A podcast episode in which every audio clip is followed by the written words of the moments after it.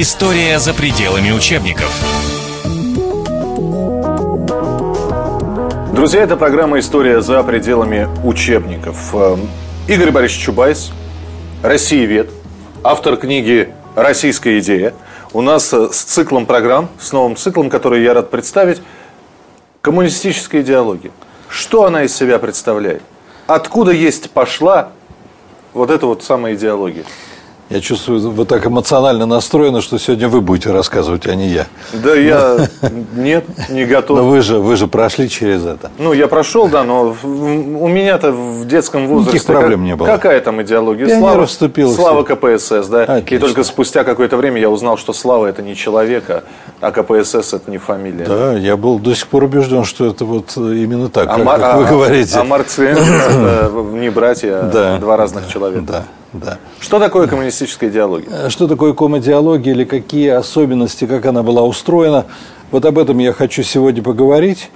Хотя, э, наверное, вот у нас, к сожалению, не прямой эфир, но я так предчувствую вопрос, зачем вообще это надо? Ну, ну было и было, было и прошло, что об этом говорить, да?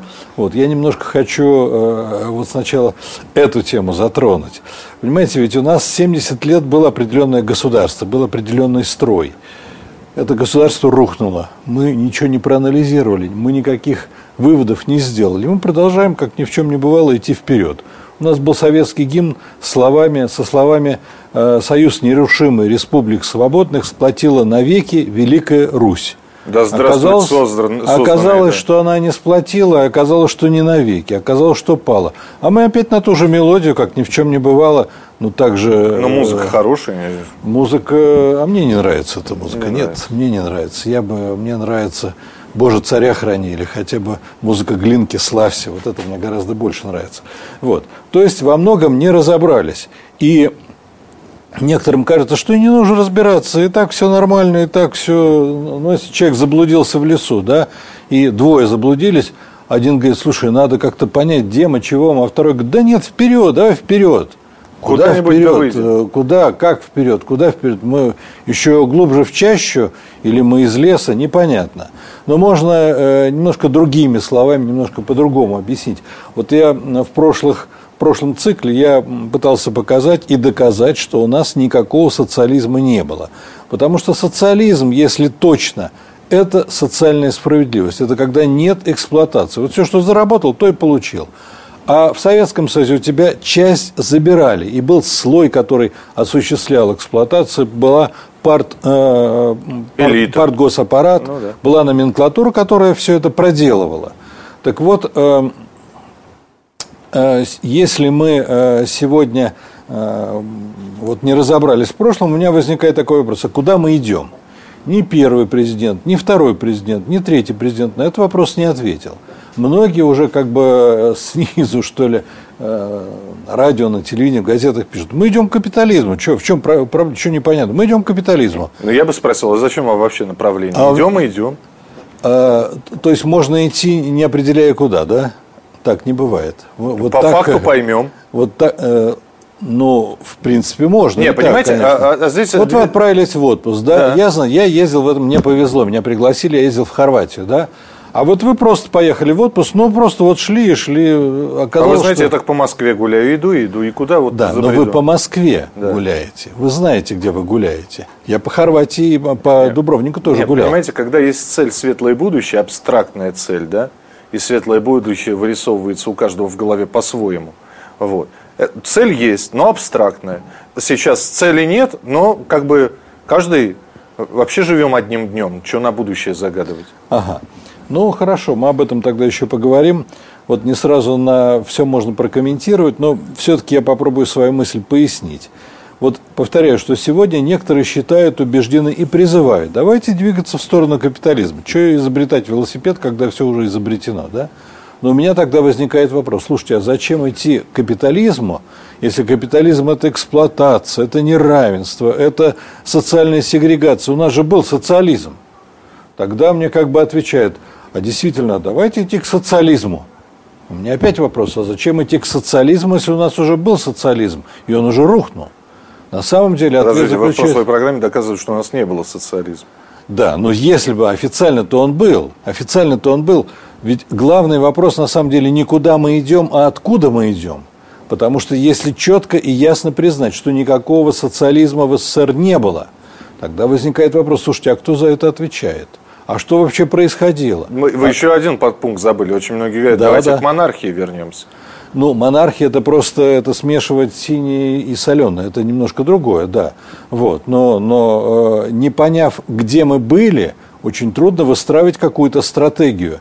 Мы не разобрались с тем, что было в Советском Союзе, с тем, что это было за государство, и как раз этому, э, вот этим темам, этим вопросам я и хочу опять посвятить несколько наших бесед, несколько наших встреч. Поскольку главным фундаментом, главной системообразующей э, ну, как бы структурой советского государства была коммунистическая идеология, я и хочу поговорить о коммунистической идеологии. Как она была устроена? Потому что само это слово, даже, даже нынешняя молодежь знает, что вот была такая ком-идеология, но ответ на вопрос, но что это ста- такое? Но мы с ней сталкивались в октябрятском возрасте, да, самое первое. Да, да. Вот. Вы Но... с ней сталкивались даже раньше. раньше сейчас да. расскажу. Даже да. до октябрятского до, возраста. До... Да, даже не сознавая это, вы с ней сталкивались с момента рождения и даже еще в утробном состоянии. Почему? Как она была устроена? Вот несколько, э, несколько э, так сказать, минут я хотел бы посвятить такой теме комидиологическое пространство. Как было устроено это пространство комидиологии оно, э, прежде всего, главная его характеристика в том, что пространство комедиологическое было всеохватным. То есть вот принципы идеологические, они касались всего. И детей, и стариков, и э, горожан, и сельских жителей. И где бы вы ни находились, в центре мегаполиса вы любили гулять по Москве, да? Или вы бы приехали в лес, я как-то э, по Новокосихинскому шоссе ехал, заехал там, э, оставил машину на обочине, пошел в лес. Идем мы, э, прошли километр-два, и в лесу памятник Ленину. Это, это, ну, совершенно точно. где грибы, да? Э, э, это, Там? Э, то, то есть вот уйти от ком-идеологии было невозможно. Она и под водой, и под землей, и в космосе, всюду. То есть это идеологическое пространство было всеохватным. И где бы вы ни находились, вы не могли сказать, хорошо, да, вот мы там победа неизбежна, да, но я вот сейчас, это моя личная жизнь, и меня здесь не... Все, она была всепроникающая, как, как радиация. За счет чего это, это достигалось? Как это можно было обеспечить. Вот всякий человек, э, фактически ну, нужно бы говорить не о комедиологическом пространстве, а о комедиологической пирамиде. Была такая своеобразная пирамида. Как она выглядела, как она выстраивалась. Во-первых, каждый советский человек, который вот появлялся на свет, он тут же попадал вот в эту самую структуру. Советский народ, советский человек. У нас не было ни советских людей в нашей стране, не было. Все люди были советскими спрашивали вас, не спрашивали, хотели. Это все советский народ. Все. Дальше. Ну, советский народ, он был очень многочисленный. В Советском Союзе жило в последние годы существования СССР, население СССР составляло 300 миллионов человек. Но советский народ – это не просто некая бесформенная масса – у советского народа был свой испытанный авангард. Он знал, что к чему. Была коммунистическая партия Советского Союза. Был второй этаж. Коммунистическую партию в последние годы э, входило 18 миллионов человек, гораздо меньше, чем население, но 18 миллионов были авангардом. И мы уже знали, входили вы, не входили, мы знали, куда надо двигаться. Но коммунистическая партия – это тоже такая большая структура. Да? У нее был Ленинский штаб, Ленинский центральный комитет – это 100 человек, которые определяли, куда двигаться всей этой 18-миллионной массе и, соответственно, 300-миллионному советскому народу. Ну и Ленинский центральный комитет – это не самая большая вершина, которая всем управляла. Это больше круги на воде напоминает. Э, ну, может быть, вам круги на воде, а мне такую иерархию и пирамиду. А во главе всего этого находился находилось Ленинское политбюро, которое возглавлял верный ленинц, товарищ Ленин, Сталин, э, Хрущев, э, Брежнев, Черненко Андропов. и так далее. Да. Вот. То есть и в результате вот это пространство было организовано таким образом, что тот, кто находился на самом верху, мог от имени всех 300 миллионов говорить все, что он пожелает. И вы никуда не могли деться. Вы советский человек или, или где? Или куда? Или как?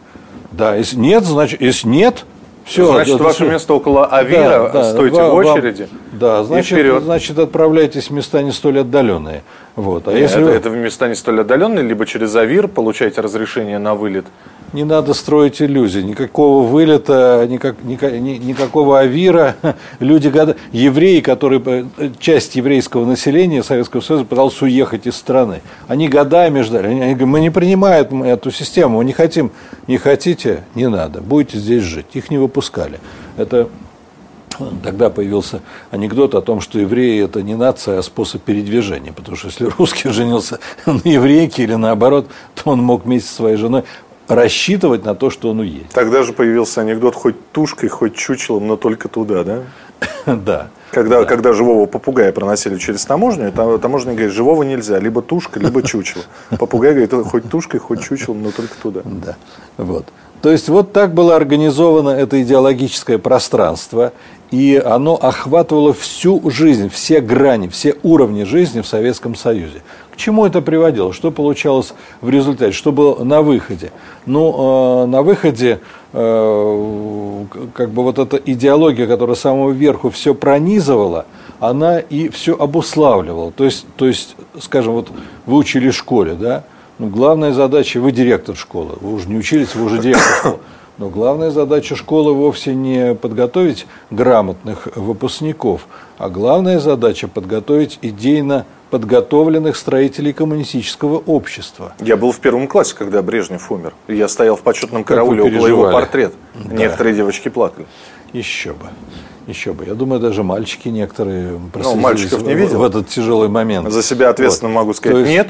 Но вот. То есть главной задачей любой структуры, вот если э, спортсмен участвовал в каких-то соревнованиях, он не просто показывал, как он подготовился, какой у него тренер, тренер чего он достиг, он показывал достижения советского спорта.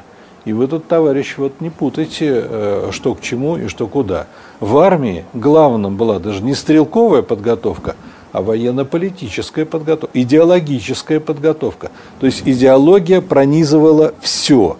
И все, вся эта жизнь в стране, она подчинялась законам коммунистической идеологии. А, естественно, что те идеи, принципы, там, я не знаю, течения, учения, которые в это не вмещались, которые в это не входили, они тут же объявлялись враждебными. Поэтому было непонятно, ну, например, вот у нас э, в советских газетах сейчас полно разных публикаций, может быть, слишком много, о разных НЛО, там, биополях, экстрасенсах. Вот э, э, особенность идеолога в том, что он, э, э, в науке бывают белые пятна. Вот ученый говорит, а наука пока не знает. Вот есть вещи, которые там я не знаю, вы не знаете, а есть вещи, которые просто наука не знает, нет ответа. В идеологии такого быть не могло. Идеология должна была отвечать на любой вопрос.